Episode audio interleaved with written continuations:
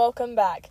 This episode is literally being recorded in my car on my lunch break right now because I was able to do this planning and research earlier this morning because I had nothing to do for about three hours at my job. So I was able to do this research and kind of get this set up, and now I'm recording it here on my lunch break. So without further ado, let's jump right into it.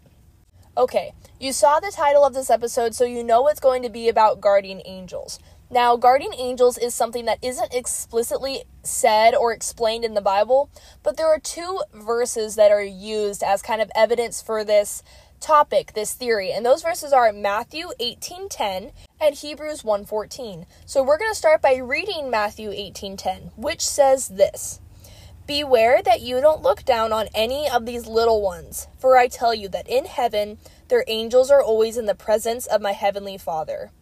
Now, some Bible versions and translations say the angels are looking at God, their faces are toward God. So we're going to use that in kind of an explanation for this theory.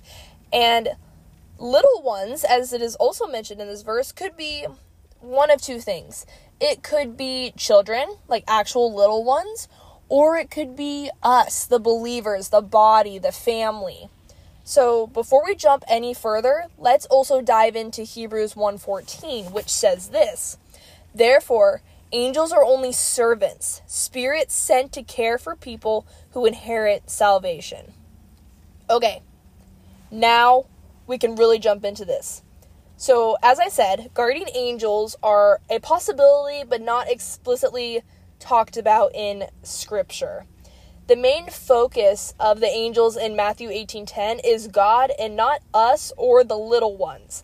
These angels who are always looking at God could be waiting for the word, the command, the assignment to go help. So that's maybe one way these guardian angels could work and that's why their faces are toward God and they're always in the presence of Him is they're waiting for that command, that order to step in, to intervene, to fight beside, to protect. If guardian angels exist, why do bad things happen?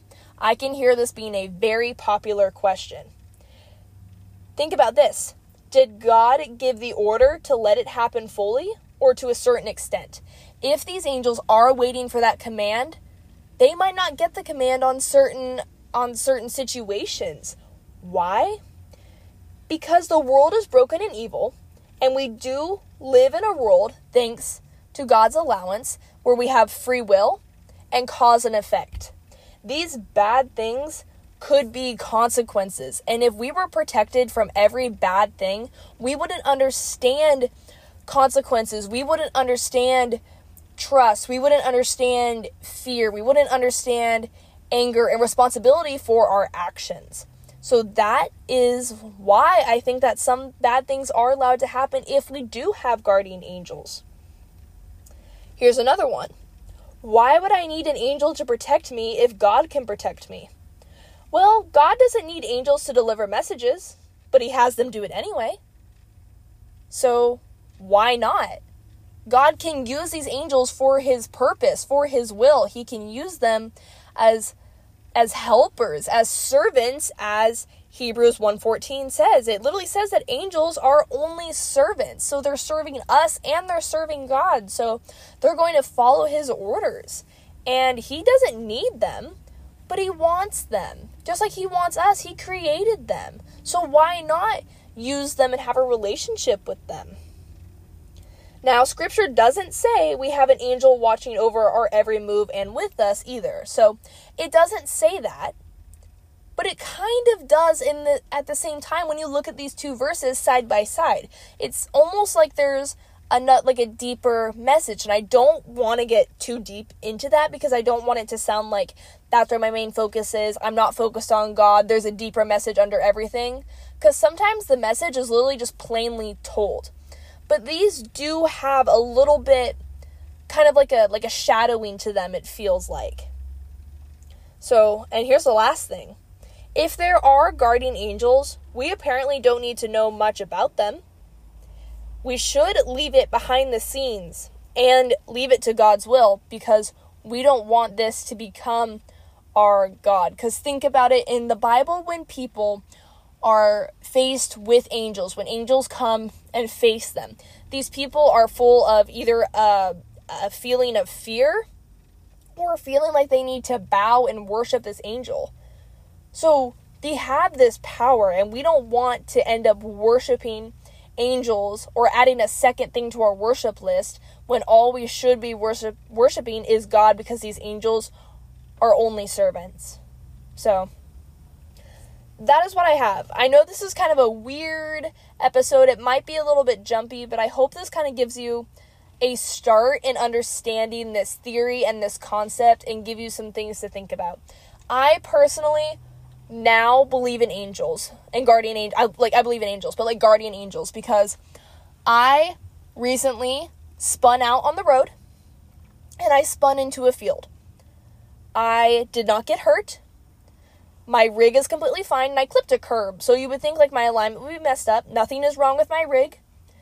I didn't tip, I didn't roll, and I missed the telephone pole and the fence that were 15 feet or less apart.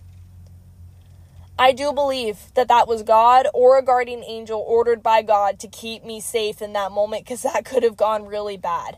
Especially if my rig rolled, if I hit the telephone pole, or even if I was okay, if my rig was jacked up. I might not have a car. I might have to spend thousands and thousands of dollars to get it fixed, and then I don't have a way to get to my job, to school, any of that. And I think that that was from God, that protection, and that nothing bad happened in that moment when something really bad could have happened. So, I personally now believe in guardian angels. I believe that God was watching out for me in that moment, and I believe that we that there's there's more. Cuz think about it, there is a spiritual war. There is a war going on. And that war is over us. Why wouldn't there be guardian angels or warrior angels to help fight that war beside us and to fight the demons in their own realm because we know that there's a war and that demons and angels will and do fight. So why wouldn't there be a guardian angel to help protect us and fight beside us when we're being fought over? So, thank you for listening, guys, and I hope to see you next time.